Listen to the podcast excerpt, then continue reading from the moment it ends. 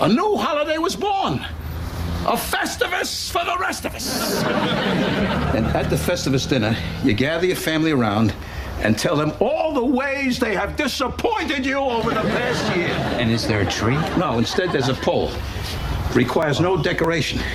I find tinsel distracting. It's a Festivus miracle. Welcome, newcomers.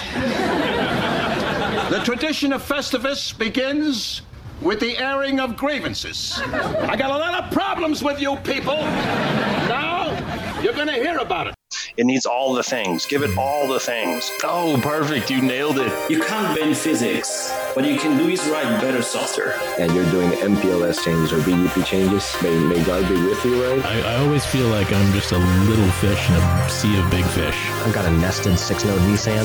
Oh, guys. People, you know, quite often think that they don't have anything to bring to the table when they absolutely do. Everybody should. Anybody in IT that skips the phone stuff, it just hasn't earned it. Okay, I lied. I have one more question. On demand.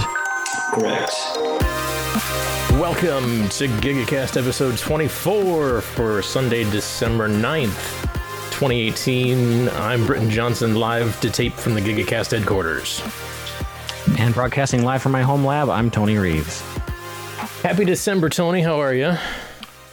Doing good. Staying busy. I'm back to work now. So. Oh, you poor guy. Six weeks yeah. of parent, new parent leave is done just like that. It went by quick, man. I tell you that. So, what all did you accomplish with all of this massive amounts of time you had at your hands? Well, I uh, I did a bunch of stuff. I did a bunch of cleanup, a lot of organizing, got a lot of projects done.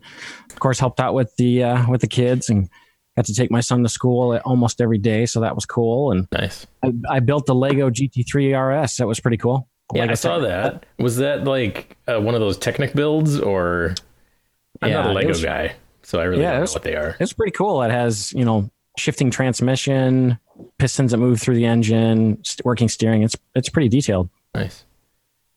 All right. Well, that's fun. So it's because we do these once a month. Um, my brilliant idea, maybe maybe after today we'll find out if it's brilliant or not, um, was to invite some of our actual listeners to talk to us today and see what what they have to share with us about what we do here and what they do, and let's learn about them, and they can help us, and we can help them, and you know it'll just be a good family episode. So yeah, it should be a good time. So we have, if you're watching video later, um, we have on our roster of panel esteemed panelists, um, top to bottom, is of course Tony. How are you? You're we were ready to talk to you, so we know who you are. There's me, and then our another fellow Wisconsinite, Mr. Donnie Lang. How are you? Hey, good. How are you guys? Thanks for having me. No problem. Where in Wisconsin are you? I live in Appleton, work in De Pere, which is about 20 minutes north of Appleton. Oh, De Pere, yes. I have fond memories of De Pere. We'll talk about that later, though. So, what what exactly do you do? Who do you work for? Are you allowed to say? Are you working for a quasi government shadow agency, so you can't say anything, or nothing quite that secretive? Uh, yeah, so I'm I'm Donnie Lang. I work as a senior infrastructure engineer for um, Nsight. Uh, so they are a regional telecommunications provider in Northeast Wisconsin okay. and Upper Michigan. Cool. Uh, do a little bit of everything: uh, compute, storage, virtualization, networking, security. Wear a lot of hats. Awesome. You are our target audience. Thank you for listening. and a fellow Wisconsin VMUG uh, board member with me. Yeah. Yes, you have close ties to the family here. So thank you. Uh, Mr. Tony G. Gonzo, how are you, sir? I am well. I'm doing well. Thank you for having me. So, I'm happy to be here. You are in the wonderful state of Colorado. I am. Are I you am in Denver proper, or where are you? No, I, I live in Aurora, about 20 minutes southeast of Denver. Okay. It, it's basically one of the, well, actually the biggest metropolitan city in Denver. Is it as cool as the Aurora, Illinois from Wayne's World? Yeah, you know what? I've never seen the Aurora, Illinois from Wayne's World. Only in Wayne's World. So no, I want to say no. I've actually been to Aurora, Illinois, and that car thing where all these cars are stacked up on a post is actually real. Oh, interesting. Yeah. Nice. Fun. Thanks for joining us, Mr. Gonzo. Because we already have a Tony, we're going to probably refer to this Tony as Gonzo. So, and, and you can you can t- you, you can give us at some point um, your feedback on what it was like to room with Tony at VMworld. So, sure, sure. In the center of the box, the the man, the main man of the hour, Mr. Nate. How are you, sir? Uh, I'm good. Thanks for ha- having me, guys. Yeah. So, Nate, who are you? What do you do? Uh, my is Nate Hudson. I am a uh, senior solutions engineer at uh, VMware. Nice. Living in, live, live in Brown Deer, a suburb of the lovely Milwaukee metro area. I bought a car in Brown Deer once. That's about the only thing I have tying me to Brown Deer, but that's about it. Thank you for joining us, Nate. Matt, how do you say your last name? Langeth. Langeth. That sounds like a serious last name. Is it Scottish or Irish or what is it? It is Northern German. Oh, neither. neither. Man, I was way off. um, and you hail from Central Pennsylvania. I'm about an hour south of Penn State University. Okay. So State College. Now, if I recall correctly, you work for a company that does truck accessories. Yes, I'm a small regional manufacturer that makes truck accessories. So I'm an information systems manager for that manufacturer. Wow. I don't know. It's just it's, all, the, all all the different industries that everybody in you know comes from. It just fascinates me that you know this is what we all do for a living, and this is the broad spectrum of stuff that we support. So it's just fun. I see you got Wally in the background there. Yes, I see that too. That's a very interesting. Did you build that Wally, or where did that come from? That Wally came from Japan, and he's a good office mascot. Is he like robotic or controlled or remote control or anything like that, or just RC? RC, nice. Wow, so he actually does things. He does. Cool. Demo. If if we run out of things to talk about, maybe you can give us a demo. Yeah. Wally. And of course, the guy chiming in on that was Mr. Al Rashid, the famous Al Rashid. How are you, sir? I'm doing well. Thank you for having me. Thanks for bailing on me this morning and then joining at the last minute. That you know, I appreciate it. No worries. Actually, we should say thank you to your wife, so that you could be here. Yes, she's a trooper. I will. I will have her listen to this when it's available on the podcast. So Al, Shout I know, Rashid. I know roughly who you are, but I don't actually know what you do. So, what can you give me any four one one? But I, I know you work in Virginia, so you might actually work for a quasi shadow government agency that you can't tell me anything about. I do. So I'm, I'm a systems administrator for a federal contractor here in the DC area. I'm actually in Northern Virginia, which is about 25 miles from DC. so you might actually be under an NDA. All right. All right. Well, we won't talk about UFOs or anything like that. So. And last but not least, Mr. Joe Hughes. How are you, sir? Howdy, doing good. So, Joe, you changed jobs recently. Where are you working now? Yeah, I actually uh, just finished week four at uh, Veeam, so I'm now a solutions architect for Veeam software. Cool. Wow, week four already. Yeah, flew by. All right. I didn't even know you started. That's what happens when I'm in the parental leave bubble. Yeah, I had internal people that didn't realize I was there for about two weeks, and then started sending all kinds of uh, help requests. Nice. Yep. All right, cool. Well, maybe we can talk more about that later too. Okay, so it's going to be pretty loose, I think. Um, Tony, do you have anything you want to start off with immediately, or do you have, or do you want to just pick something random out of the hat? Um, who was recently to reInvent? That's looks like that's on the topic list here. Did anybody Is go to anybody out there? reInvent? Is anybody there in our panel? No. Nope. Bummer. Negative. Well, Nate, you were you were the guy who was excited about it, so give us your one or two things that you thought was exciting. So I know I've been a little bit, you know, even as a VMware employee, I've been a little bit, a little bit skeptic on the whole any cloud, any app, any device kind of technical marketing stuff that we have at VMware. Um, I think one of the things that was noticeable at VMworld this year, the announcement of you know bringing in bringing in a RDS database, you know, native from from AWS back on prem. I think now in my mind, after learning more about the announcements made around AWS uh, outposts, uh, one running a Cloud Foundation footprint, another one running a kind of a EC2 on Cloud Foundation footprint uh, for customers that are uh, truly trying to find ways of building that that hybrid cloud environment. You pick your you, you pick your poison now. Do you want a VMware friendly hypervisor or do you want a native EC2 hypervisor that just shows up as a you know another availability zone that, that resides in your data center? Um, I know a lot of my customers have been asking about things like, uh, hey, I want uh, vCenter as a service, or I want uh, I want hardware as a service. Make it easier for me to be able to just you know, like not have to deal with you know racking and stacking and managing the life cycle right, of my right. my hybrid cloud. So here's here's your kind of easy button.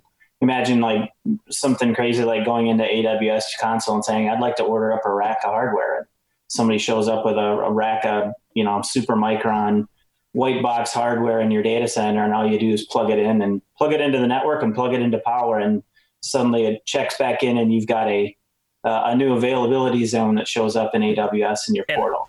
I didn't do a lot of reading on this outpost thing where they put supposedly Amazon hardware in your data center. Um, but everything I know about Amazon hardware is it's a it's not Supermicro stuff it's all spec to their own manufacturer specifications, and so they ship it from somebody in China probably who makes it for them. Yeah, and it's yeah. all custom. So I don't know. I'm I'm I'm skeptical on how it's going to work, and I'm skeptical that it's going to be cheap. I don't think it's going to be cheap. I think it's going to be more expensive than, than if you like even with if you went like with VxRail or something like that. Yeah, I mean, when you when you think about like some of the stuff that was announced at VMworld, uh, they talked a little bit about like product product or project dimension yep. as an example, and that's really the hey, I, I, just need somebody to you know drop ship some some hardware out at, out to an edge site someplace. I have no IT staff there to be able to manage it. Just need somebody there to plug it in, and then it checks in and you know VMware manages it for me from a vCenter and from a lifecycle standpoint. I think uh, customers that have been. I think I, I, I understand the strategy. I understand what AWS is is is doing here because they they they want to do kind of what VMware's been talking about doing for quite a while here and, ha- and providing like an actual hybrid cloud platform that you can use. They really didn't have a hybrid cloud platform, but they understood, you know, be, besides customers really you know, loving what AWS can provide on native EC2 instance, it, it, there are use cases where workloads need to reside close to where where the data is. Right, you know, right. Um, the customers that have mainframes, you know, running in their data center, they have some legacy hardware. And I think Pat Gelsinger's even said that, you know, another, you know, seven to 10 years down the road, there still will be probably a small footprint of physical hardware running in a data center someplace that won't ever right. get. I don't. I don't think we'll ever get away from on-prem hardware completely. Matt, Matt, right. if I recall correctly, Matt, you almost had a slightly conspiratorial view of what AWS Outpost is, is going to be. Well, I won't go as far as conspiratorial, but I will say it makes sense if you would look at it from a opex expenditure of let's say that they come and i haven't seen pricing announced so let's say it's you know $1000 a month or $10000 a month but if you take the analogy that outpost will be a on-prem backup for aws where those wouldn't be necessarily running production instances what are you going to do with the excess mem and compute I see. so if you can um, sell those services or that capacity, if you will, back to Amazon. And then Amazon now has multiple points of DR and expanding out their data center footprint.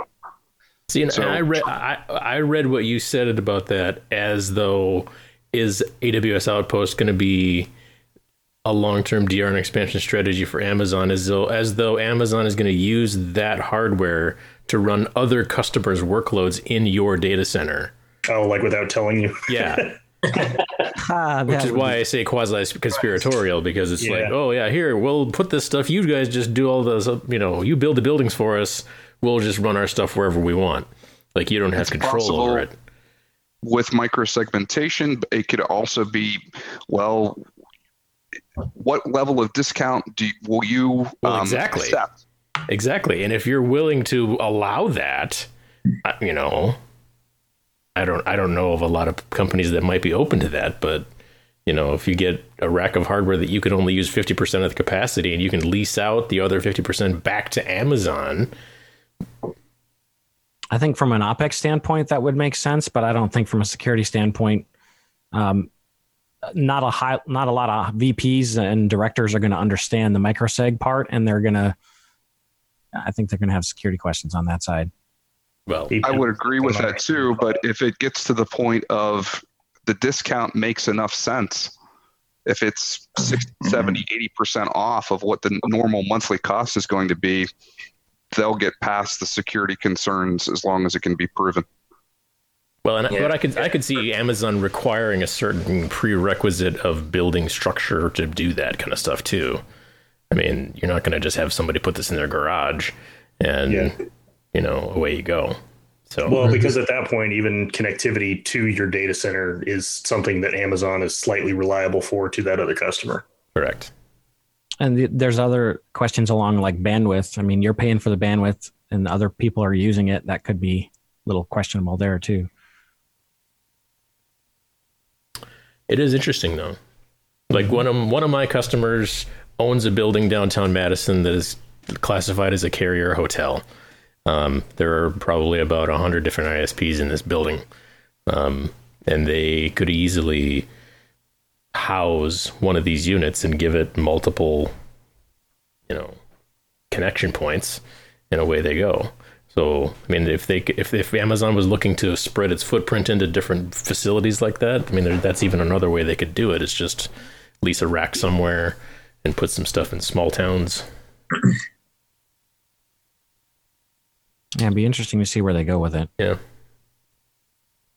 All right, li- listener feedback time. Tony, go with your question. So my question is for Al. Al, you've been one of our longest listeners and uh, one of the first people to reach out to us when we started this podcast. So, couple questions for you. Actually, we're going to split this out. I'll give you one. And I'll give one to somebody else. Um, what can we do to make the show better? Mm, to be honest with you, I enjoy the show. I enjoy the various topics that you have, the uh, hosts and the guests that you include. I think I'm not just you know saying this for the sake of saying. I think you guys do a good job at what you're doing. Um, anything always you know there's always ways to improve it, but um, overall, I think the, the content, the quality is fine by me. Yeah, we, we didn't invite you guys on just so you could make us feel really good about ourselves, but I do appreciate that. Like the feedback too. So yeah, No, I'll be I'll, like I said, I'll be honest with you, but to this point, I, I overall I love it. Uh, you guys know I when I can't listen live or watch live, I'll catch it on the podcast later. Um, uh, so yeah, I think you guys are doing a great job, and it takes a lot of credit to do what you do as well. Well, we appreciate that, Al. Um, let's see. Let's go to Matt. How have we helped?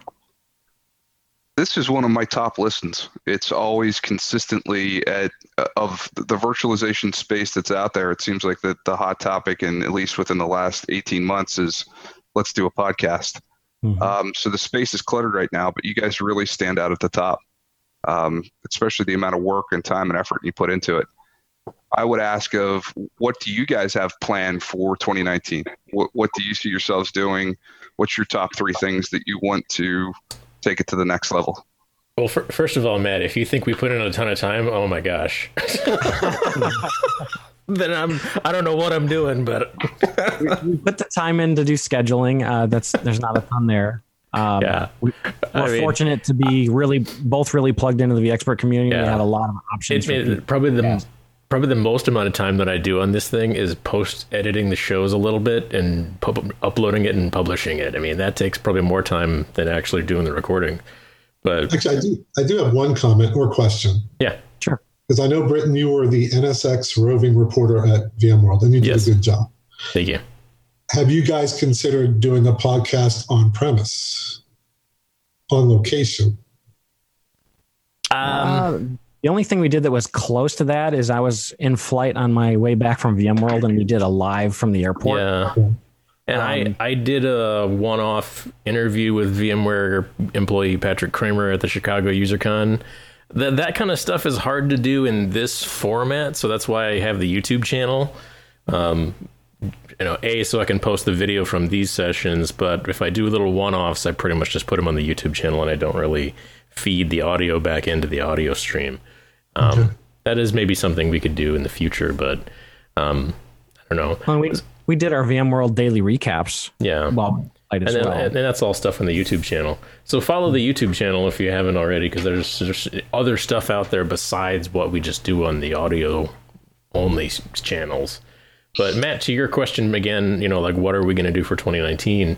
Um, I mean, I between Tony and I, the contacts we made at VMworld last and everywhere else, I think if we stick to this once a month schedule, I pretty much easily have the whole year booked. Um, the I, I just confirmed before the show tonight um, for the first time my brother heath is going to join us and talk about cloud foundation in january um, his uh, associate um, kevin t-bear thank T-Bear. you i think kevin's going to kill me for that he lives right around the corner from me so T- Kevin T Bear and him, either either Kev- him and Kevin or just Heath, one of the two, will join us and we'll talk all about Cloud Foundation because, like, especially after the, all the stuff that came out at AWS reInvent, it seems like Cloud Foundation was just like the thing that all of a sudden happened. So, so that's January. You know, it's one of these things where if I had more time, I would do more of these episodes, but it's so hard to get, you know, t- two hours like this and get people on a schedule and have it happen and, you know, not have your wife mad at you because you're away on a Sunday night or a Saturday or a Friday or whenever you're doing it. So, yeah. So I would love to do more, but I, it's just not in the cards yet. So, so in terms of where we're going, you know, Tony and I kind of stumbled into this format of talking to a guest and getting in deep on one specific topic that the guest is good at. Um, I mean, for the if if anybody listened back to the first couple episodes, I'm sorry. Um, those first couple episodes of just Tony and I going back and forth about stuff. Um, I mean, it, it was okay, but you know, we we both realized we hit this the, the ceiling of what we can talk to each other about pretty quickly. yeah. so it helps it helps to have a third party and and that's part of this whole like at that point I was just kind of getting connected into this V community thing myself. And so I like I didn't have all the contacts that Tony had, and so I didn't know how to pull you people in just we can talk to you. And I didn't really know that anybody would actually be that interested to talk to us because who are we? We're just a couple of schmoes from Wisconsin. so, you know, so the the fact that you have found you know knowledge or anything entertaining or whatever from us, I'm I'm grateful for that. So, Yeah, and one thing that we try to do, as Britton already mentioned, we tried to grow the format and get guests and experts in specific topics. Uh, but the other thing we we got some advice on from uh, Britton, I think that was Cody, uh, that to- that advised us to start doing video. Uh, we could connect with more people that way and um, show them what we look like and and get a little more interactive. One thing that I would like to see us do at some point, and I don't know if there's a way to tie it into Zoom or some other way to do it, is some sort of a, a live broadcast where people could watch live. Right. I don't, I don't know that's something we can do immediately, but that's something that's kind of on the, the radar as I, well. I looked at it briefly. There is a way to do it, but it costs forty five bucks a month. Um, so I have never asked anybody for money to do the show. I don't really want to necessarily do that, but I, you know, and I, I almost I kind of felt like until we had a big enough audience to make it worthwhile, I didn't want to invest it. Um, but by all means, if somebody wants to sponsor the show and sponsor our live broadcast, send me an you email. or if there's some way to do it reliably free, we'd be open to that too. That I have not seen. But yeah. All right. Let's jump back to t- more technical stuff. We'll kind of bounce it through this a little bit. Um, all right. So, Gonzo, you had talked about being interested in this VMware on ARM thing. Why is this exciting Right. to you? Because you can really not very, as far as I can see, you can't do much with this stuff yet. So what, where, where do you see this going? Well, what I thought was pretty interesting. It's just what the technology can do, uh, not something that I didn't see any dates in, in the VMworld announcement that I thought were like, oh, you know what, VMware's doing something. But in, in that regard, what I'm excited about VMware, why am I I'm excited about VMware on ARM? It's just all the edge devices that they're talking about. The because right now ARM is pretty much on like mobile devices, edge devices such as servers, routers especially in that realm, I thought it was interesting because, um, especially like when you if your system admins, like let's say like out, they're out there patching, making, uh, updating software on these edge devices, and uh, just like what we do with servers, we compute, we can virtualize we can basically test that patch out or that firmware upgrade, and if it toolbars anything, we can roll that back. With with these edge devices, I mean, there's really no way of doing that. You kind of pray and hope you have a your your your strategy is pretty solid because if if that's out, I mean that node if that node doesn't come back up, then all your other nodes are are offline, and that's what I thought it was pretty interesting. Um, hopefully they get they they get a timeline here soon, but I, f- I figured that would be interesting. Anybody else want to chime in on this? I'll take a stab at it. I think it would be interesting long term if you look at three to five years of imagine if there was a model where you would have the equivalent of a Cisco ISR where it's just a gray box where you have mem, compute, and storage, but then take what is now the Cloud Foundation suite and call it Cloud Foundation Edge. So if you wanted to deploy out, depending on where your licensing's at, you have um, NSX, vSAN, whatever else that you would want to deploy within the suite, all within one box. And then the, the what what feature set that you would be able to deploy would be based on the licensing. And within vSAN that you could use from another branch office one of these other de- devices to act as your um, either a peer mirror or um, to provide quorum between the, the other devices. And do it at low power consumption. Uh, run a, a, a witness appliance right on a Right. Raspberry or something. That'd be kind of cool. Yeah, that's what came immediately to mind for me too. Like especially for you know large scale, where people have a large number of distributed sites, being able to drive those power consumption costs down could be a huge benefit over x86.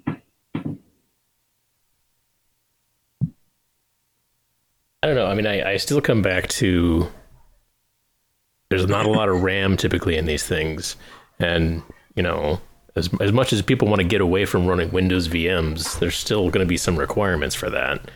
So I don't know. That's just been what I've seen, even on some of the enterprise projects I'm involved in, where yeah, these guys are tied to legacy applications that run in Windows, and you know, somebody built it 20 years ago, and now there's basically key keepers today who run these applications, and they don't even know how they're built. They're they're just tasked with keeping them running. So, So this is just going to be edge services at that point. It's not going to be, you know, your high-end DBs. It, um, basic print services, maybe some local file storage. It would be stuff that would work well within serverless applications that wouldn't take a lot of compute and mem. Or just it's data developed out collection. very well. Yeah, data collection and processing from from localized sensors in places where you don't necessarily have to have super reliable power and cooling and stuff. I guess absolutely, Joe. I, I guess the one thing I could see from like a DR perspective is utilizing this as like a staging infrastructure for DR. So if you didn't need a whole lot of resources just to, you know, replicate data from one place, one from one site to the other, you know, you could have your ESXi hosts on ARM hooked up somehow or another to some sort of a storage device, or use Veeam or Zer- Zer- Zerto or whatever, um, so that you can at least have your data in another place, and then at such point that you want to spin up actual machine, you know, big beefy servers to run it stuff in a DR scenario, then you could do that. Because I, I mean, i have been on projects now where that's part of the deal is they spin up all this iron, but it's never actually getting used for anything except for syncing data, which is kind of a big waste. And I think the the platform is going to grow too. I saw some people complaining about, you know, what's the point of this? There's there's there's no RAM on a Pi. There's you know there's hardly anything in there.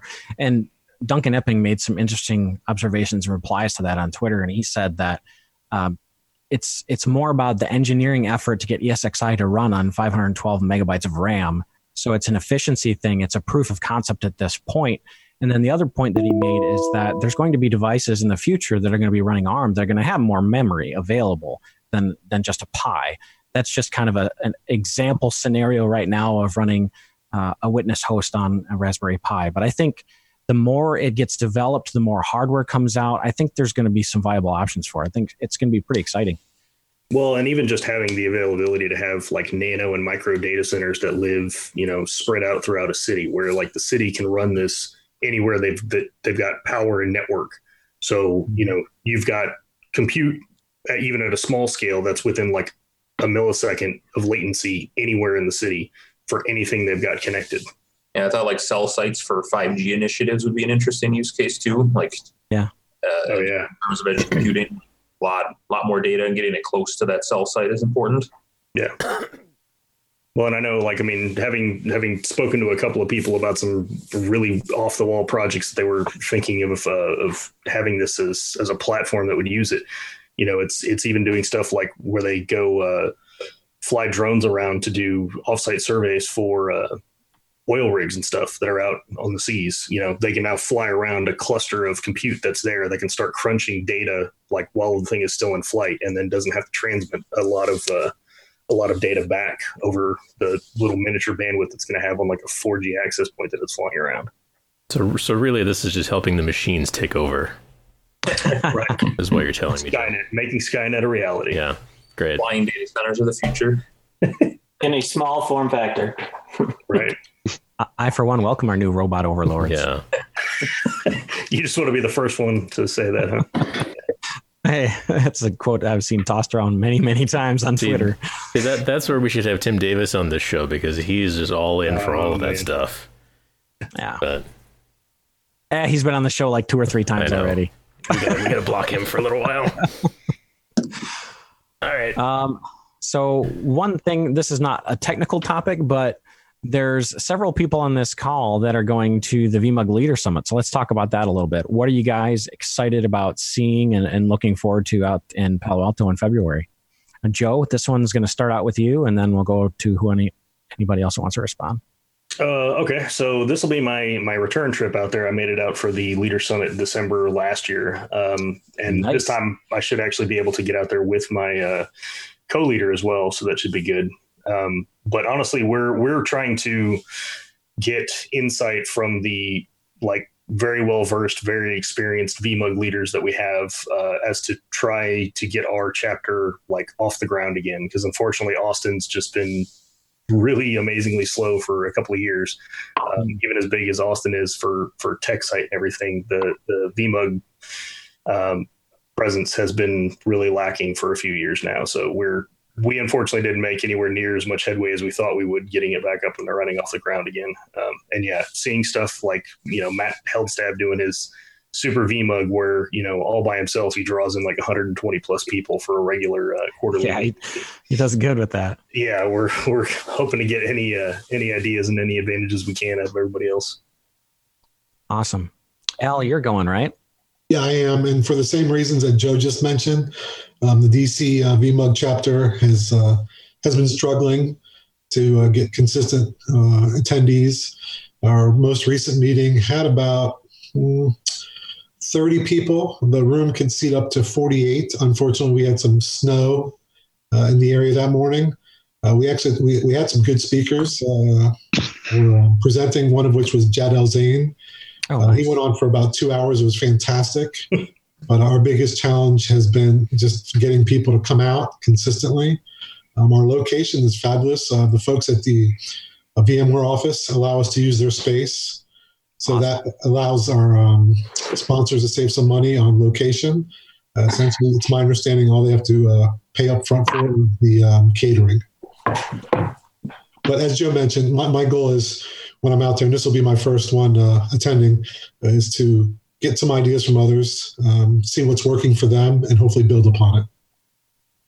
Yeah, and that's that's I'm going for Wisconsin, and this is one thing that I'm looking forward to is just having some dedicated time with other leaders and seeing what works, what doesn't, and uh, Wisconsin VMUG's doing really good, but I want to keep it that way. so get some ideas of new things to try and help build our membership and keep it going strong. Tony, are you going? Yes, I, I am going. It'll also be my first time. Uh, I've never been to the VMware campus. Funny thing is that I'm from Northern California and I never even bothered to go to Palo Alto originally. So, and now I'll be going. Uh, but I'm I would I actually want to go for the same reasons the um, Al and Joe said because I, I just want to uh, touch bases, you know, kind of share ideas, brainstorm with other leaders, um, mm-hmm. how to get you know rich technical content because that's what we want to do. I mean, I'm very passionate about that. Uh, we just kind of we just wrapped up our last VMUG for the year um, on Wednesday, this past Wednesday, and we talked about the hybrid cloud. Uh, and it looks like this location we were, we were in this, this past Wednesday might be our permanent uh, Denver North area. So, but we try to do is like, because the metro area is, is just so big here, we try to blanket each side, so north, middle, and then south. So just to touch bases, uh, it'll be great to kind of hang out with you, with with Joe and Alan for those leaders that are going as well, and introduce myself to them. Anybody else going? I'm headed out. Are you, Matt? Yes. Thought you might be. What are you looking forward to? Is this your first time? This will be my first time. It'll also be my first time out to the campus. So, really excited about that.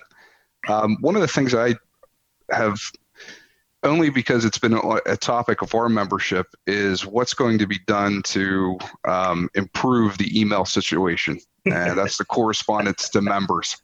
Um, where right now um, it's a little bit over the top to the point where we're getting some, or for a normal meeting, um, because there's so much auxiliary communications um, that members are unsubscribing, so they're not getting meeting notifications. So HQs have promised back to leadership, and I'm sure that you guys have seen this, that uh, some things are in the works um, within Q1 of 19 to make some changes to that, and really looking forward to see what's going to be implemented and how that's going to all come about. Yeah, kind of a funny story around that. I, just like any other member, I've been getting too many emails myself, and I ended up unsubscribing. The way that their the backend systems are working, it, it's it can't be separated from the uh, the VMUG Leader Summit communication. So I unsubscribed from that because I was getting like three, four, five emails a day. I'm like, okay, this is enough. and then they're like, well, didn't you get your invite? And I'm like, no. we we show you're unsubscribing the system. I go, yeah, because you're sending me too many emails. Well, unfortunately, right now we can't separate that out. We're working on it. That must be part of the changes that you're talking about are coming maybe next year. But unsubscribing from that, unsubscribing from Leader Summit uh, information as well, which is unfortunate. there needs to be a balance. Um, yeah. And I think everyone's aware of that at this point, and th- hopefully some changes are going to be made. So it's 2018, almost 2019. We still don't know how to do email. Great. yep. All right. So, so I think Nate, is it just pretty much just you and me not going? Uh, yeah, I'm. At, I, I might be out to Palo Alto, but it won't be. It, it will be something different around that time frame. Because I'm, I'm just a lowly VMUG member, so I'm not. I'm not even in leadership. Well, that's okay because now they're opening up new communities, so you too can be a part of this.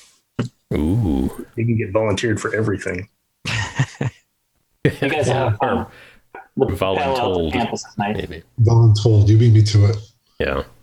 So there's a thing that happens out east, um, called the Virtualization Technology User Group, and I am I don't. i am I'm, I'm angling to figure out a way that I can get to it, just because I'm curious to see how they run this thing. Um, I've heard good good feedback about it. I know guys like Chris Williams out east and um, Sean Thulin are involved with it. Um, so I, I, know they just scheduled their big meeting in January. They do it at uh, the Patriots Stadium. So, Al, do you know anything about this? No, I, I, know it's very successful. They have a huge following. A ton of people show up. Uh, and I've heard nothing but wonderful things about it. I hope I'm not butchering his name. Clint Wyckoff. Right. Um, I believe he works for AWS now, but yeah, he used to be a Datrium. Yeah, he uh, recently he went to the last one, and he and I, he and I chatted via DM, and he said nothing but great things. It was a wonderful experience, and he recommends everybody should attend it if possible. Oh yeah, yeah, I've heard a lot of good stuff about it. I was going to try and go. Unfortunately, it's the same week as sales kickoff for us, so I was going to go hang out with Frapp and uh, Luigi. yeah, after being in Boston in April, I, I'm I'm jonesing to go back because it's such a nice place. But let's see. Go back. You let me know. I've always wanted to go. Yeah. Well, it, I think the the event. I think it's like it's like end of January, so it's like next week. Yeah, it's January twenty fourth. Yeah. So we'll see, but it'll be a, a last minute thing if it happens for me. But and I would just be going just to check it out because I, have I've been to a lot of user cons now. I've been to a couple. I've been to a few VM worlds, and I don't know. I mean, it's I understand that you know the name of the game for a lot of these things is to sell people stuff and to get your content in front of somebody so that somebody can actually buy it. Um, and and you know the the conversion rates on these kind of things is probably relatively higher. They wouldn't do them at all. So I don't know. I, I'm I'm I, the, the the big complaint I've always heard from people about VMUGs or any kind of user group thing is it's too salesy.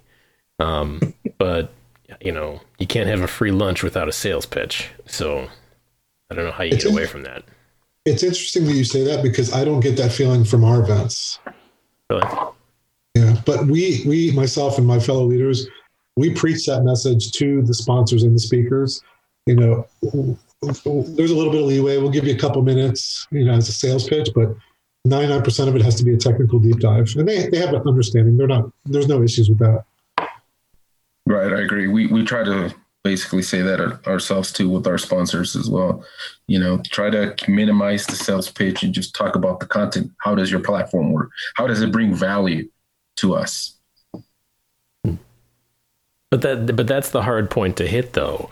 It's hard to really provide value for themselves if they're mm-hmm. not actively promoting promoting and pitching their product, which if they're doing it right, should also provide value to the to the viewer of you know this is a problem we can solve for you. So it's well, some of it depends on the on the scale for the vendor though, because there there's there are quite a few vendors that have have told me that for sponsoring events, you know, they're really expecting to get like one solid lead out of doing an event, and they're willing to drop a couple thousand dollars to to have that one deal potentially come through from it. So if they're thinking about it the right way, you know, they can present to everybody, and they don't have to force the sales pitch down everybody's throat. You know, if they do some good technical content, if they've got good representation by their account guys or their SEs or whoever they sent on site and they just you know start a good relationship with somebody then they're probably going to get some good results out of that without right. having to to do it as a sales pitch and turn everybody off from that yeah, I'd be interested to see what the like cost of customer acquisition is for like a VMware or Veeam or something like that as it compares to the cost of sponsoring a VMUG event. You know, if a couple grand is really cheap for them to get, like you said, that one good lead, then you know it's a good good business move for them to to sponsor it because they might potentially acquire a customer for much cheaper than they would otherwise have to spend to acquire one. Yeah, yeah. I mean, it's it's a lot better for them than than cold calling around town or something like that because they're they're getting people that are technical that already know a little bit about the community and are going to have a broad base of other people to talk to about it that are either you know current customers potential customers even past customers somebody that's moved off of a platform possibly and they can get some good feedback so you know they've they typically get a get a customer that's much more primed to mm. hear about their platform than somebody that just you know got cold called. Right. Yeah. Definitely much hotter Yeah. Mm-hmm. How long? Go ahead, Tony. Sorry. and that's the thing. It's got to be decent con- uh, technical content, and I don't mind a little bit of sales in there as long as it's relevant. Uh, but the thing that really turns me off when I'm uh, in one of those presentations is when they start knocking their competitors. It's like we didn't we didn't come here to hear about your competitors and what you're doing better and what they're doing wrong. We're here to hear about your solution and provide good technical content, and then we'll be good. Right. Yeah, I can speak on behalf of DC VMUG. I actually have a uh, Word document that kind of details what our expectations of are the, of them, mm-hmm. and, and, and they're welcome to ask us questions if they have any. Um, but since I've been one of the leaders for a little bit over a year now, we've had four events since then. It's been re- relatively smooth. Uh, the content's been fine, and we haven't really had any issues in terms of sales pitch. And just going back to what I said earlier, our biggest asset is the ability to use the VMware Reston, the, the space at the uh, VMware Reston office. Nate. It's consistent. I don't have to hunt for some location, track down the cost. It's just, it's been such a blessing. I can't emphasize it enough. Nate, you talk at a lot of VM, VMUG meetings and you, you give a lot of presentations on topics. From a presenter point of view, what are you getting from feedback about pe- talks that you give and when people are going to these things? Are they enjoying it? Are they saying it should be something else? I think that's part of the challenge. Um, with with the the VMUG organization as a whole. Um, and part of the challenge, I think, is that you have such a different, such a large variation of uh, attendees. So you'll have some guys that that work for like a very small commercial business. You know, I only have four vSphere hosts or something like that. Versus you might have like a handful of guys in that work for a Fortune 500 company. So you know trying to cater content that spans that the different variations of, of users attending the user groups i think is the biggest challenge. Is the feedback that, that i've received in the past is great nate's coming in and he's talking about you know what vmware can do and he's going to talk about this this suite of product this that or the other thing but it doesn't apply to me because i'm just a small little shop and i only run vsphere so i'm never going to put automation or orchestration in i'll I'll never put in an operations platform. I'm, I'm never going to go to the cloud. So a lot of the stuff that we talk about in the VMUGs, we really have to we, we have to figure out ways of being able to, to, to cater with topics that will interest all different audiences. I know in the past I've I've I've been asked to uh, present at VMUGs and kind of bring content in that would make sense even more to some of the smaller commercial um, organizations just to be able to give a little bit different variation of what most of the content that's that's spoken at at VMUGs is catered towards more larger companies. Yeah, it, it's really challenging. I mean, yeah, even the couple of VMUG talks that I've done, um, you know, I've I've because the most majority of my customers are small businesses, and that's generally where I fit. Um, you know, I try to kind of like approach my solutions from that angle.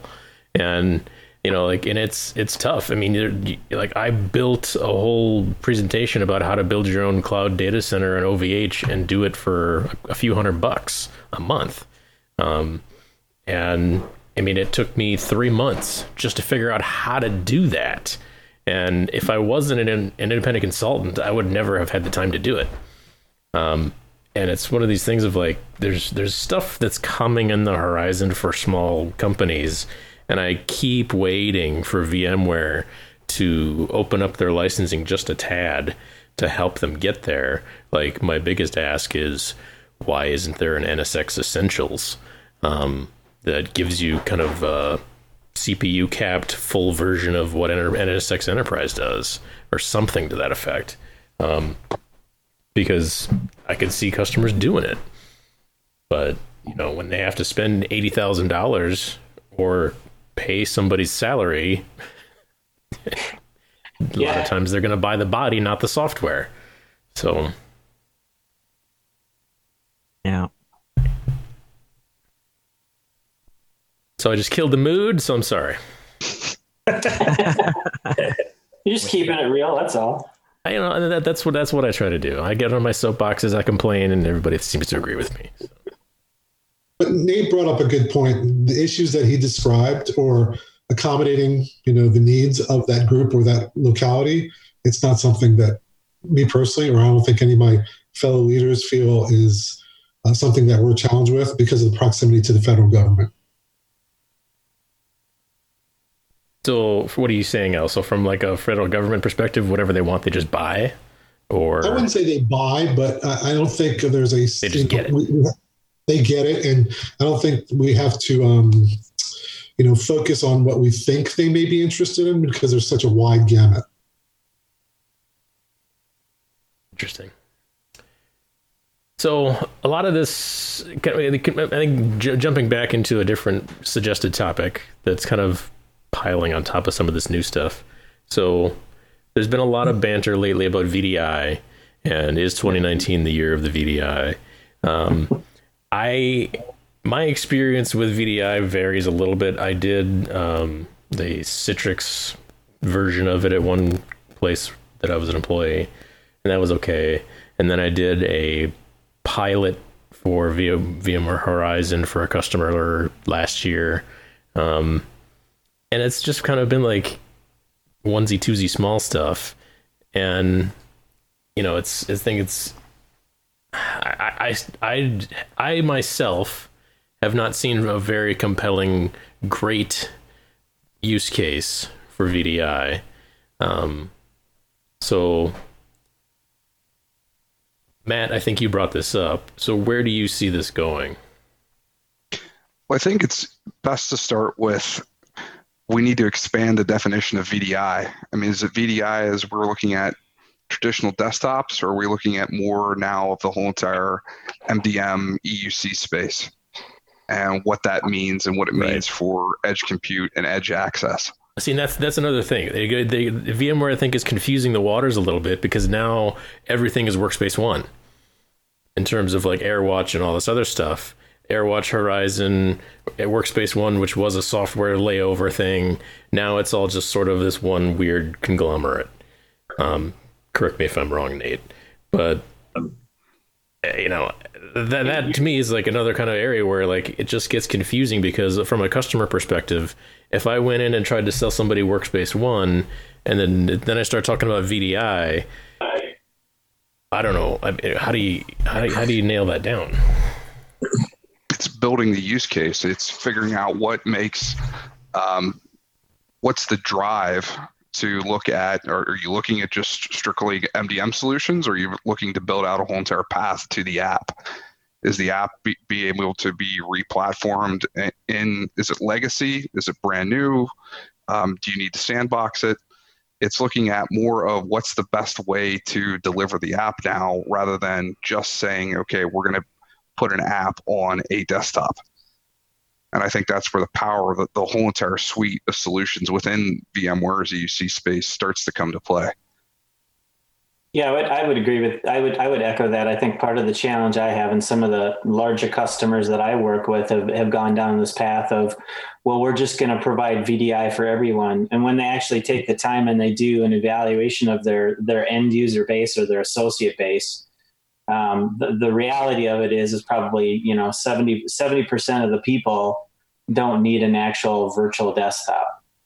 The, what they need is they need an application that they can run you know, on a phone, on a tablet, on a computer or whatever to, to be able to do their day to day job.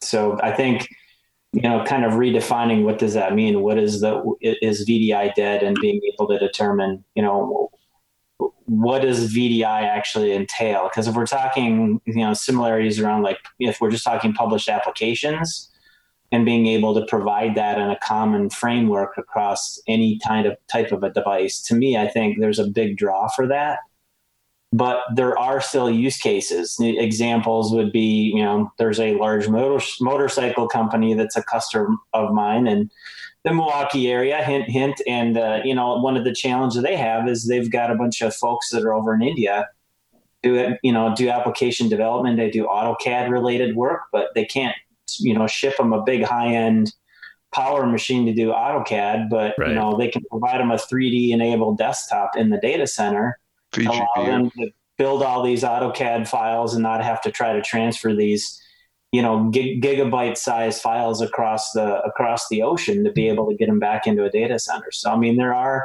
there are use cases for it. I just don't. I, I would say if we're talking full blown virtual desktop, I think we're seeing less and less of that, and we're seeing more of a demand for. I just need an app that I can be able to get to to be able to do my job with the appropriate security controls and access, you know, on any kind of a device that I'm using.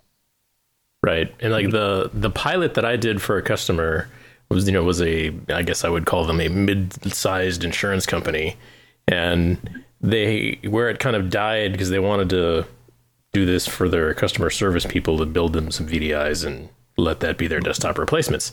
Um, where this sort of died in terms of the project is all of a sudden they discovered that there's one you know quote unquote legacy application that these customer service agents have to use, and they use it for entering every single incoming claim that comes from a customer. Um, and this legacy application was built and running on a Windows 2000 VM, and because it's this you know legacy application, they access it via good old fashioned Windows 2000 terminal services. Still, yeah. it doesn't fit inside a modern day VDI environment. Can't use it. And so, in them being able to, you know, they they bought the software back in like 1995 from some company in Canada, and who knows if they are even still in existence. And so, for them to basically rebuild their entire customer service entry system in a new product would have cost them who knows how many hundreds of thousands of dollars to develop that software. And so, all of a sudden, boop, VDI disappeared. and so it's like you know and i think that might be one of the biggest barrier to entries for large scale VDI or even small scale VDI because you have these applications out there that yeah they need just one application. That's really all these people needed. But in in that kind of a sense all these people really need is a Windows terminal server. And so uh, I, and I, that was that was my end. That's kind of where I ended the conversation with the customers. I'm like, listen, all you really need to do here is spin up a couple of Windows 2016, you know, remote desktop session hosts, put the application, migrate it to that, kill your Windows 2000 VMs, and you're done. And I and that ended basically ended my project with them because I'm like, there's nothing else I can do for you because you're not going to rewrite this application. And, and I can see that in mass happening everywhere where there's just apps that just don't work. Well, so let's look at that as an example. So it's now more about how are you going to deliver that RDSH session? How is that going to be deployed? Um, how is that going to scale out? You want to be able to remotely push that out as far as when you're doing um, initial deployments for um, new PCs you're not doing imaging or you're, you're doing right. something like uh, auto deploy or whatnot. Um, how does that move down the workspace one stack? Um, looking at what you have existing and what the limitations are, but then still deploying that out um, in a secure environment using, you know, Gen 2 deployment tools. Right. And, that, and that's just you know where where I exit the conversation because it's you know I'm not an endpoint guy. So, but I understand what you're saying. I mean, you still have to get to the app somehow, um, and and and through the th- through most of this kind of Windows stuff. I mean, you can do you know good old fashioned thin clients, but it gets you a desktop. Mm.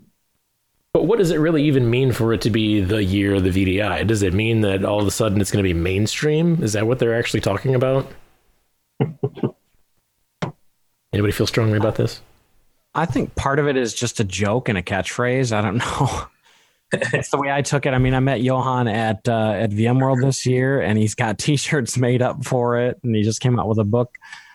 I think part of that particular saying is just kind of a catchphrase perhaps maybe more more people, more enterprises will adopt it. I know we use it for our call centers, for our um, our uh, what do you call the remote workforce. We have agents that work from home, uh, and we present them this virtual desktop inside of a Windows to go Windows to go stick. So I get your point Britton, when you're saying that there's certain applications that don't work. We can't put our Avaya One X softphone inside VDI because of the, we'll just get a lot of choppiness. We were getting Precisely. issues.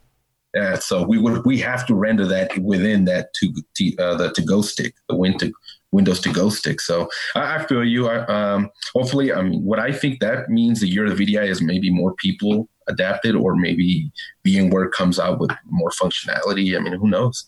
But uh, to me, yeah, it's just it's a catchphrase. Just I mean, there yeah. there was there was some good. If you go back and listen to the last virtually speaking podcast, Brian Madden and Johan were on there together, kind of like debating each other live, which was a really interesting conversation.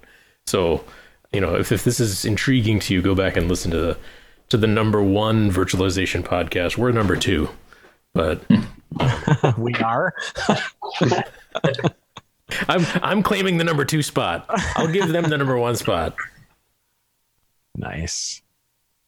Well, they are fans. Right. Hey, Pete. hey, John. Yeah. Yeah. All right. Let's let's move out of this. Um, so back to uh, the airing of grievances. So, in terms of the show in general, um, is like if, if you guys are hearing us talk to somebody have there has, has there ever been a question that pops into your head like oh they should ask this? Um you know like or even if it's something we should ask every guest um you know do you guys have stuff like if you're you know in an interview and somebody's asked you this or you've heard somebody else ask it I mean, is there kind of a go-to question that you are always looking for an answer to? So i'm going to go to all of you on this so, Donnie, I'm going to pick you first because you're the top of the list.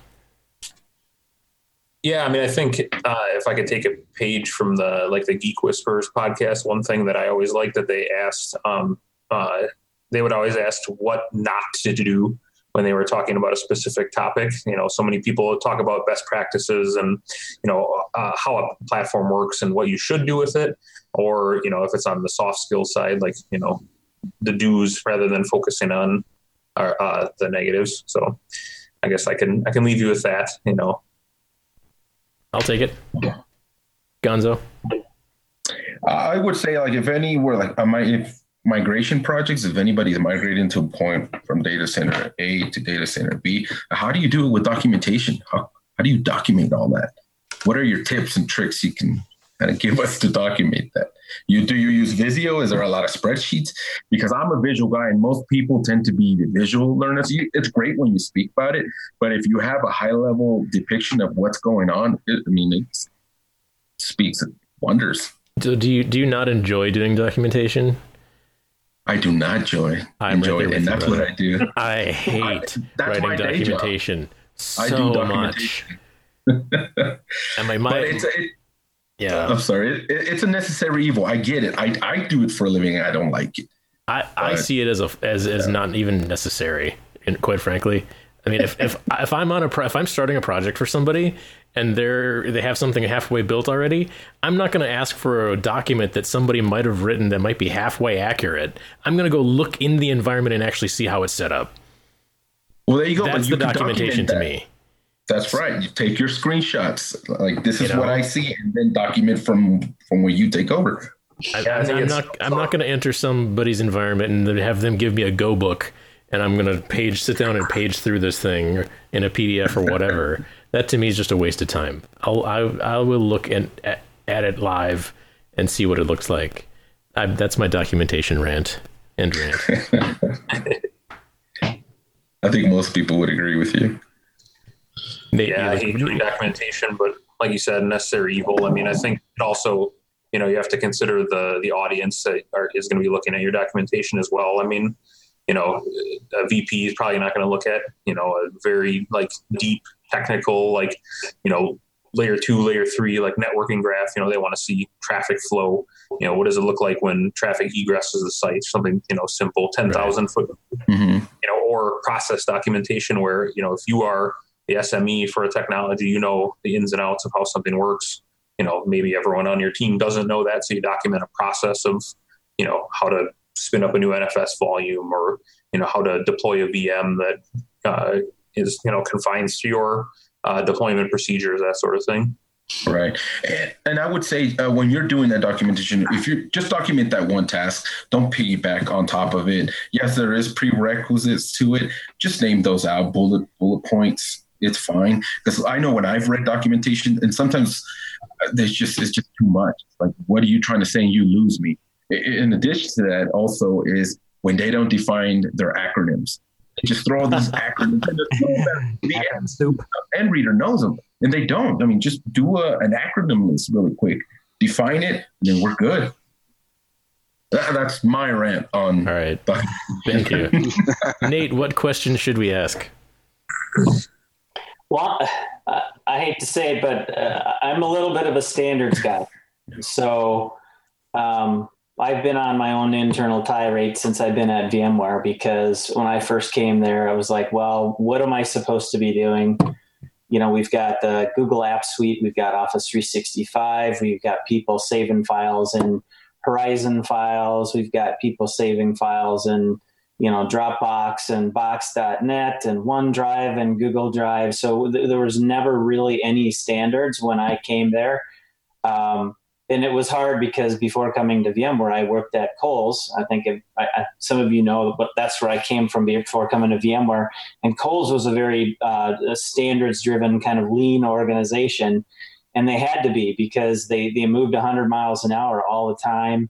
Um, very big um, ITSM shop, so everything had to be documented with defined standards based off of kind of lean methodologies and the reason being is, you know, if they decided to come back in someday and say, hey, we're going to switch our, our, our level one, level two support teams to be um, a different managed solutions provider, and they didn't have all their ducks in a row from a documentation and standards point of view, uh, it would it was uh, it, it, was a disaster. I'll put it that way. So coming to coming to VMware and and and not having standards was a big shift, honestly, for me, and I was surprised that we we didn't have more of a standardized approach. So my my ask to you would be any one of your guests that comes on, I would ask them what they do from a a standards point of view to be able to provide standardized uh, methodologies, processes, procedures for any uh, anything that they're doing. Because I think if you, if you've got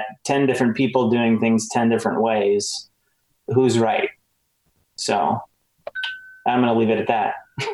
All right and the Tonys are multiplying. So if you're watching the video later, you're not seeing double. Yeah, we now have a clone.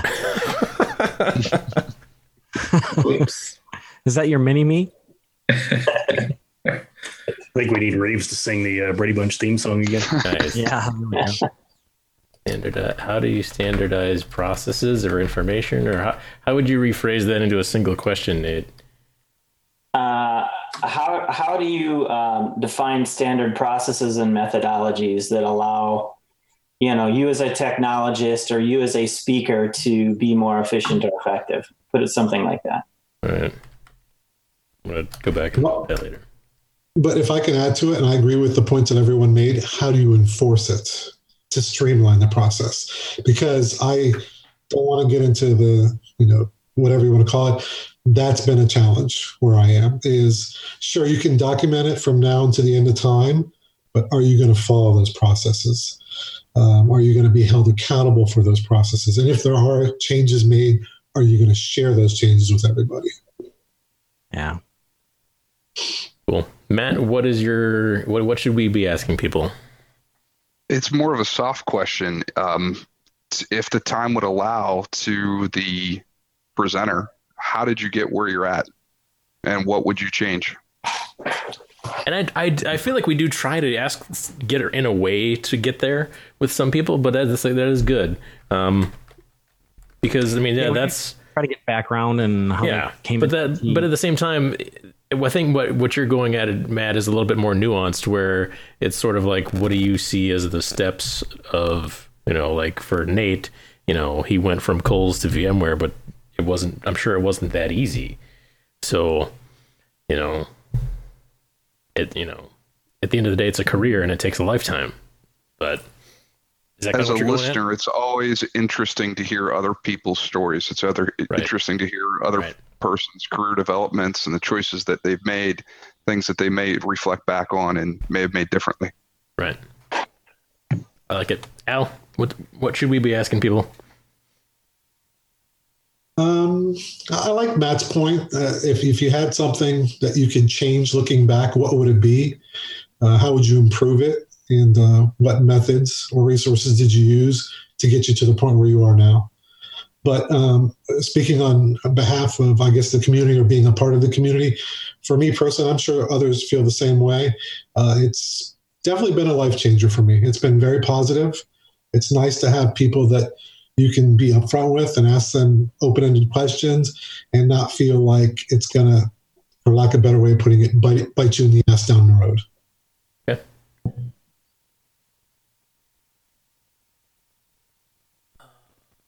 Joe, I got lost there for a second. Um, what should we be asking people? Um, so I like the path that Matt and Al are going down. Um, I definitely like the you know trying to help others kind of shortcut a little bit in their career. Like what are the what are the getting started resources that are you know what people followed and and if somebody's trying to catch up on a technology that they're not currently ingrained in, you know, what's even the next step? Like what what is the thing that's coming down the pipeline that they should really start learning now? You know, because even if you were to tell somebody, you know, hey, go look at NSX, if somebody deep dives into NSXV without even having the suspicion that NSXT is what's going to be the platform going forward, you know, that that might be something that doesn't necessarily help them, you know, whereas if they were studying both at the same time, they would kind of be prepared for that switch when it comes. Um, and then just I'm not convinced of that, by the way. Nah. yeah, we keep hearing it. We keep hearing it. I've I've heard quite a few people that have told us that as soon as feature parity there is, it's you know it's going to be T all the way. Yeah, we'll So, see about that. Yeah, yeah. So, don't Anyways. Don't believe. In- inside Anyways, baseball. uh, Sorry. yeah. And then the other thing, just because you know, yeah, kind of, kind of to put people on the spot, I always like asking the question uh, similar to uh, what Amy Lewis asks whenever she does her uh, her confessions. Um, it's the yeah, like what's the biggest thing you screwed up in your career that you got away with? Oh, that's a good one. Nice. I thought Wow, you were going to ask what was your software defined moment. Oh no, no, no, no. no! I flat out put you on the spot. I'll say, what, what's what was your biggest screw up that you got away with? Hopefully, they're not working there anymore. Well, yeah. yeah. All right. You guys probably saw this coming, but Joe, what was the biggest screw up that you got away with? Honestly, mine mine was a fun one. Uh, it was actually when I was working at the uh, at the hospital here locally. I'd been on staff for maybe about a, a week, maybe two weeks, and uh, we did an upgrade over the lunch period where we were swapping out a bunch of network gear, and uh, the hospital was getting acquired into HCA, so we had massive upgrades to to go from this small you know physician owned practice to being part of this massive conglomerate. And uh, we were swapping out network gear during lunch. And network guy told me okay we're good to go. Start moving all the cables. We started taking everything down. Next thing you know like somebody's beating on the the door in the hallway to the data center and uh, i walked over to the door and it was the lead cardiologist of the practice and he was just sitting there telling me like hey you know everything just went down like "What- are you talking about says yeah you know I was in my office and uh, I was just watching the scores on ESPN. I know I shouldn't have been doing it. You guys told me not to, and like suddenly, like my computer just went dead. I had no access to anything. So I just kind of told the guy, I was like, "Look, all right, man, here's your one-time free pass because I'm the new guy. You know, I don't know if you've been a problem in the past or not, but just know we're always watching." And I went back into the had like a dozen messages from the network guy where he told me we were totally working on the wrong stack and he'd give me the wrong information. So yeah, we we took down the entire office and all the thin clients during lunch. But yeah, just you know decided to try and own it and tell the guy like, well, hey, you admitted that you were doing something you weren't supposed to. So yeah, we're always watching you. So just be aware next time. That's classic. That was fun. Like how you shifted that blame. ESPN took us took you down. Exactly. Yeah. Way, way to think on your toes, though. No kidding. That's good. Um, Donnie, what shouldn't we do? That's a great question, actually. Um, I'd say, you know, if anything, it's it's a really minor point for me, but it, it seems like you know occasionally the um, you know the topics start to to drift a little bit. Um, you know, and uh, once you rein them back in, it's good. But uh, some of them, I think, you know, maybe rein them back in a little quicker. Some know- people like to talk, and it's difficult to rein them back in. no, yeah. we have This is coming from discovered. someone that is not a podcast host, so I don't, I definitely don't know the struggles that you guys go through when it comes to, you We know, try trying not to be rude about it, but It's hard. It's hard. Yeah. So I actually, because of some work I did for a nonprofit years and years ago, I'm connected to one of the local news anchors in, at Channel 15 in Madison. Um, this guy named John, super great guy. Um, I mean, he's he's interviewed presidents, he's interviewed everybody. And so after Tony and I did an episode with a VMware employee who shall not be named, who has the gift of gab, we ran into this where we just couldn't get him to stop in the in the episode and I I sent this I sent this news anchor guy and, and a question on Facebook. I'm like, John, you got to help me. How do you cut off somebody when they're being long winded? And he actually wrote me back this like really long, thoughtful response. And I might have to share it in the notes of this episode. But I mean, basically, he's just like, you just got to kind of, you know, try to be nice about it, but at the same time, yeah, you're you're you're as the interviewer, you're in control or trying to be, and you have to kind of know when they're getting off into the weeds and try to guide them back in. And it's it, it's an art form. And I, I, you know, doing this now for over a year, my hats off to anybody who interviews people for a profession because, dang, it's hard. Because people like to talk. Well, and it's it's tough too. I think when you know you don't want to stifle the the passion that someone has for a given topic. So if you can tell that someone is very invested, you know, personally or professionally in whatever they're talking about, it's hard to want to just be like, all right, cool, let's move on to something else when they're clearly, you know, thinking Well, passionately and, about. it, and it's difficult doing it over this medium too because it's the internet, and so like I've got to like jump in on top of you, but just to get you to stop, I can't like you know put my hand on your shoulder and say, hey, I need to say something. Just mute them. Yeah, you do have the mute button. You're get, you're going to have to use um, visual visual objects, right? So you're going to have to have like a yield and a stop sign and a go sign, right? So yeah. So if you have somebody that's going at least at least through the video chat here, right? You know, you can at least put up the stop sign or or put up a timer. You know, like nine, All right. Well, whatever. yeah. It's it, we're we're learning. I mean, that's the biggest thing Tony and I have uh, gained out of all of this is how to actually talk to people and get meaningful information out of them. Especially when we're dealing with vendors who are trying to pitch stuff, they get there's it's so easy for them to just slip into their pitch, and that that I feel like I'm getting better at bumping people out of their marketing speak.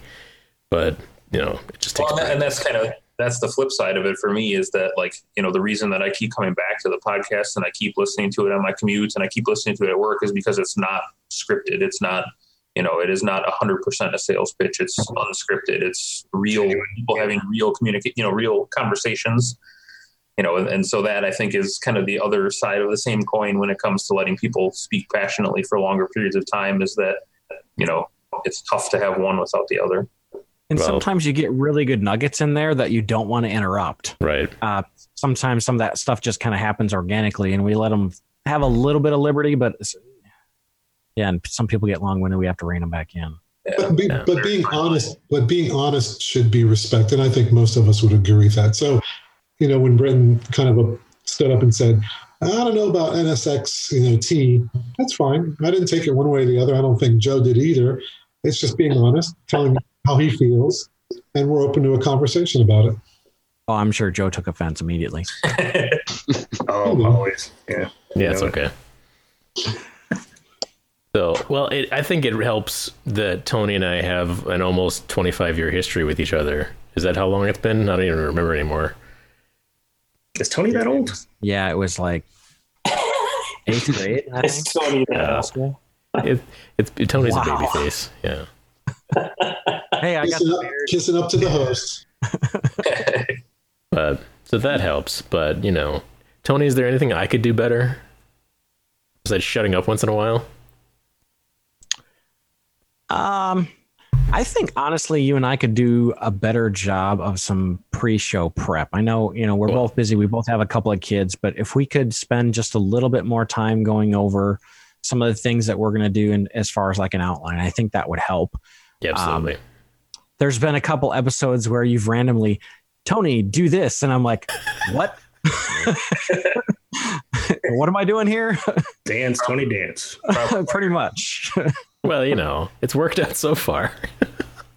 yeah, I mean, yeah. No, I agree with that. That piggybacks on what Donnie said. That's that's the appeal to this podcast. It works well. Yeah. Well, I think like Britton said, I you know, long history of Britton being one of my best friends. I mean, we've hung out for years in person. Uh, we live a couple hours apart now, but I think that shows through in the podcast. We have got a, a really good rapport with each other and know each other well. So. Yeah, like I I knew you when you had were when you had and were really excited about a Geo Metro with an eight ball on the shifter. That thing was awesome, dude. It got so much, it got good gas miles, but yet it was still fast because it was so light. the three cylinder Geo Metro. And my dad always used to joke that I had like big stereo aspirations in there, so I had like this massive subwoofer. Oh yeah, you did. He always used to joke that that thing pushed me down the road, not the three cylinder gerbil yeah. engine that I had. There's the sub in the back. Yeah. The sub, the sub was heavier than your car. yeah, yeah. I uh, I drove a 1986 uh, sky blue Dodge Omni for a while, so I I know I know where you're coming from. Nice. Yeah, and there was a couple times where my Geo was picked up and turned around in between two cars, so I couldn't leave at high school. Oh yeah. But the joke was on them. The joke was on them because one of the cars left and I was able to just back out. That's a good time. All right, what else we got for him, Britton? Um, I don't know, man. I mean, we're we're kind of running close to time here, so I mean, it, that that's sort of the one thing that just I, I've never really like picked a time randomly to say this is how long an episode should be. I generally just go until we you know run the well dry, and so I mean, if people think it's too long or we're not long enough, you know, I don't. I, I'm I'm not. I really the honest answer to that is I just go as long as I feel is within reason um, for the given conversation. So you know, I try not to go over an hour and a half, but I think our shortest one was like an hour, eh, but it was a good hour. Right. As long as there's some value in there, I'm okay with it. Yeah. Do you any do you guys have any direct questions for Tony or I? Raise your hand if you're sure. I'm sure.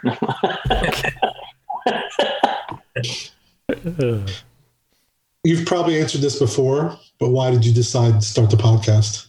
Okay, so I was yeah, touched on it a little bit. Yeah, we've we've I've, I've talked about it at least once, but um, I was working at a customer's office at like ten to eleven thirty or some crazy one late crazy night, and you know I've been trying to expand the business and trying to gain clients and trying to gain you know marketability and exposure. Um, and there's just not a lot of great ways to do that when you're a solo entrepreneur. Um, so I've been, you know, for years I've been taking in business content and how to run a business and doing marketing and doing all this kind of stuff. Um, and I stumbled across this insane guy from New Jersey called Gary Vaynerchuk. Um, and he is famous for taking his parents' wine store in New Jersey and doing Google AdWords and blowing it up from like a couple hundred thousand dollars to a year to a thirty million dollar a year business. Um, and he now runs this huge online social media ad agency um, with like 700 employees. And the guy's just he's he his aspiration is to someday buy the New York Jets, and I'm pretty sure he will do it. Um, and he's just a crazy guy. Um, and his basic thesis is if you are anybody today, not even necessarily wanting to start a business, you need to have a presence online somehow. You either, if you can write, you should have a blog or Twitter. If you can talk, do a podcast. If you're good, if you're good looking, he's he's really big on this. If you're good looking, you should have an Instagram account and do video on YouTube. Because if if you're an attractive person, it just wins in video. so, so he's cool, all. Don't have to worry about that.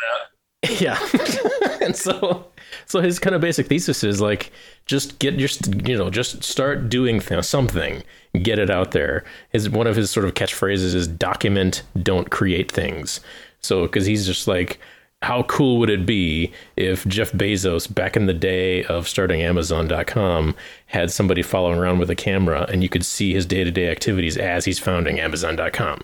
That would be amazing to go back and watch now. So, so that's sort of his thing is like if you, if you have any sort of aspiration of being anybody, just do it. Just start creating stuff. Put it out there. Be just do it. Um, like he started doing videos on YouTube when it first launched and it was just him sitting in his office with a camcorder on the other side, and the audio was horrible and it was nasty.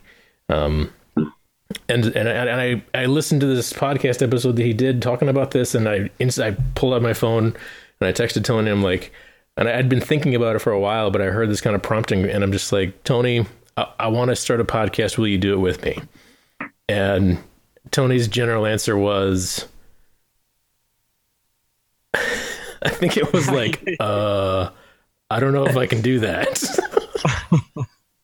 I thought I told you yes right away. I don't know. I'd have to dig back in my iMessage history to see if it's still there, but it might be. I think a lot of it when you approached me about it was I was already getting more involved in the uh, community. I was already a vExpert yeah. at the time. I was already traveling to do VMUG talks out of state, and I was just like, why not? It's one more way to get exposure. I was certainly nervous about it. And I'm like, yeah. what are we going to do in terms of value add? But yeah, because we're like I said at the beginning, we're just two schmucks from Wisconsin. Who's going to want to listen to us? Right. So, so that's sort of the general genesis of it. Um, and I and I just you know like I, I've watched slowly watched this thing grow over the last year. We've been doing it for just over a year, um, and I th- I think based on the rough poor analytics that I have, because um, this thing's all run off of a WordPress engine, um, we have about between 90 and 100 subscribers on the audio feed.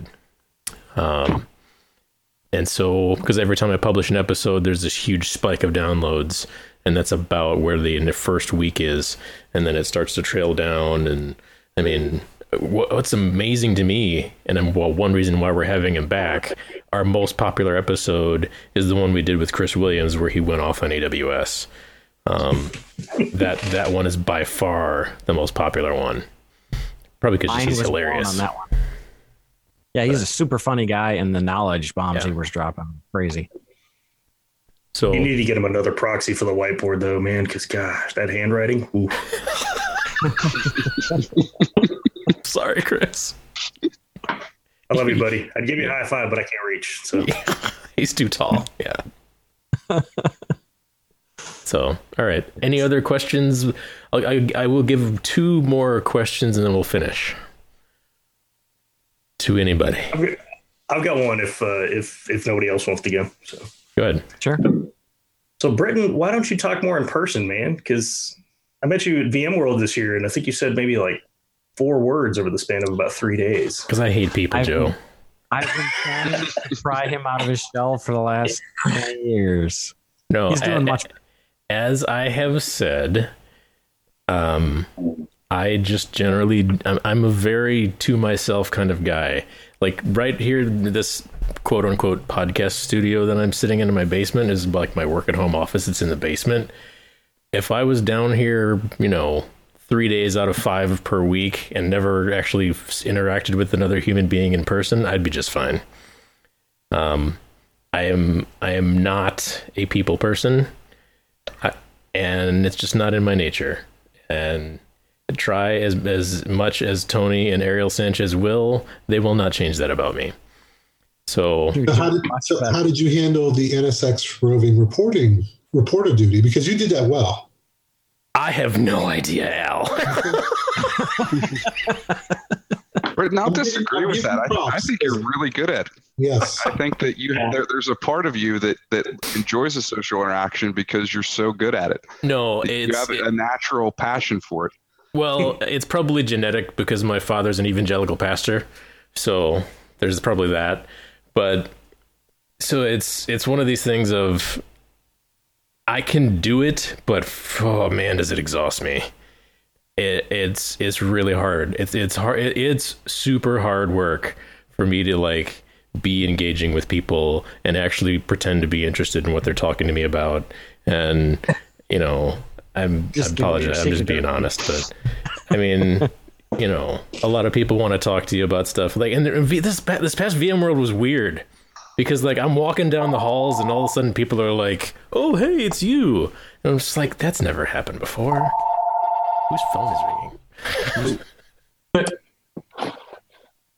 Hudson.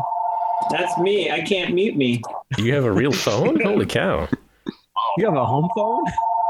I do. Wow. Yes. Don't even go there. so, so then in a nutshell, that's- Joe, that's the answer. Is I just I, I like doing this because it's once a month, and you know, and I don't have to like you know go see people to do it.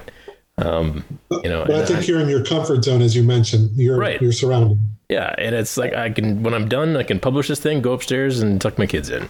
You know, it's it's just life, and I I, I appreciate that you guys think I do a good job at this. Um, the the VMworld NSX Roman Reporter thing that just kind of came out of nowhere. Um, you know, A- Amy Lewis and Katie Holmes from the NSX marketing team. God bless them. They asked me to do it and just hoped that I could. Um, and I just kind of pulled a rabbit out of a hat with that one. So I don't know. Fingers crossed they'll ask me back next year, but we'll see. I think we're gonna have to print out new stickers for this year to just hand out to everybody. Of like, if you see this guy in the hallway, just stop him and talk to him. yes. I'm gonna put on a Joe Hughes mask. All right, one more question for the peanut gallery, and then we will wrap it up. I have one unless anyone else wants to go. Go for it. Uh, what have you guys committed to mastering in 2019? Oh, that's too broad.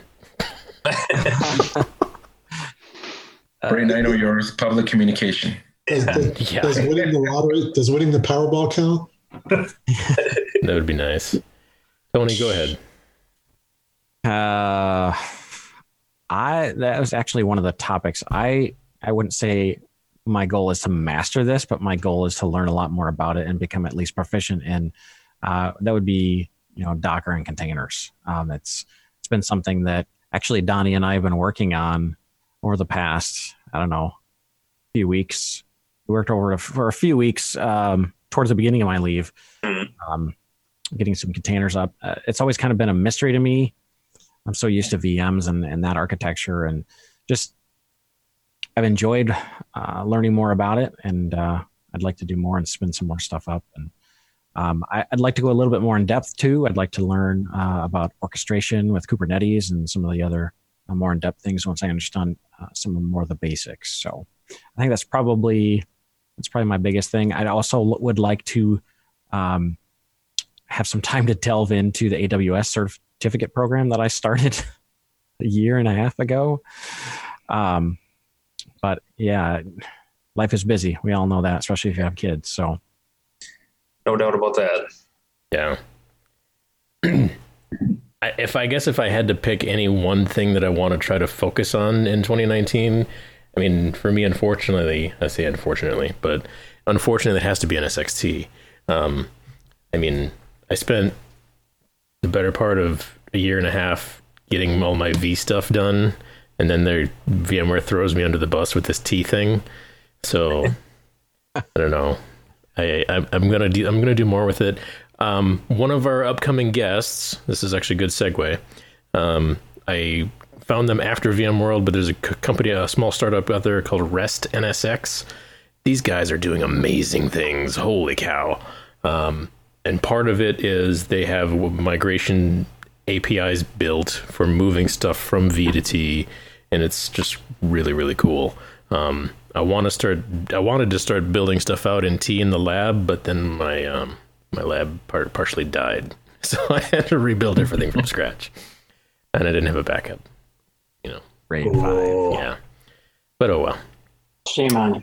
Yeah, I at least had my domain controller replicated to my cloud host, so I didn't lose everything. but Comment Joe use? What's that? I said comment, Joe use. Uh, it's fine. I'll give him grief later. I'm a Veeam partner too. yeah, nice. Sounds like that's a shout out for a nice data protection solution there. Yeah. Buy some lab it's, it's, it's just a matter of, but no, that's where I say it's a lab. It's meant to break. So, But I believe you had some production data in there too, didn't you? oh, probably I had, I had, I, I think I lost about 30 virtual machines that I'm not getting back. So, ouch. Yeah. Mm-hmm.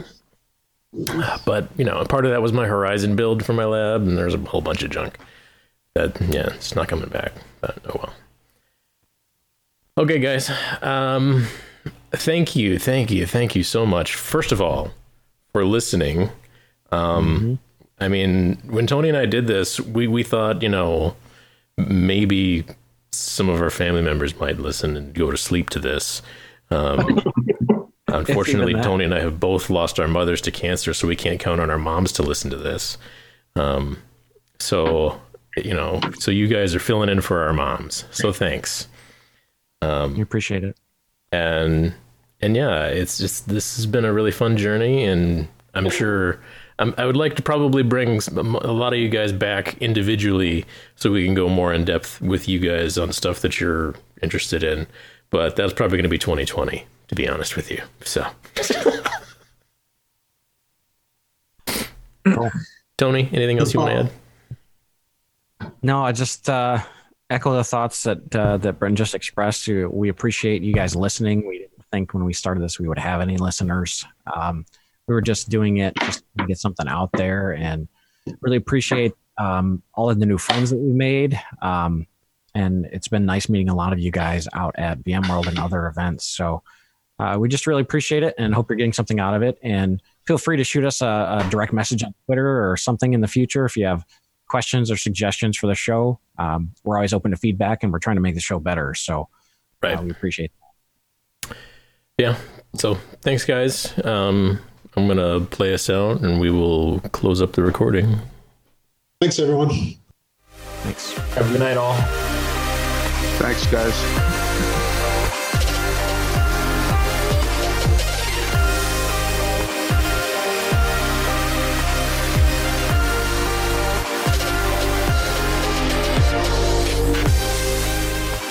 Again, this has been GigaCast episode 24 for December 9th, 2018. Thank you again to Donnie, Nate, Matt, Al, Joe, Tony G in Denver, and my illustrious co host, Mr. Tony Reeves. Thank you, sir. Uh, again, promo for our next episode is we're going to be talking VMware Cloud Foundation with the Cloud Foundation crew, either my brother and Mr. Kevin T. Beer, or just my brother. We'll see if Kevin wants to join or not. And then after that, uh, we'll see what happens in February. But it's going to be an exciting year. We've got a lot of stuff coming. I think I'm really excited about it. It's going to be cool. And I think after this kind of, you know, important listener session, feedback session, um, I think it's just going to get better. So thanks for listening, everybody. We will talk to you later.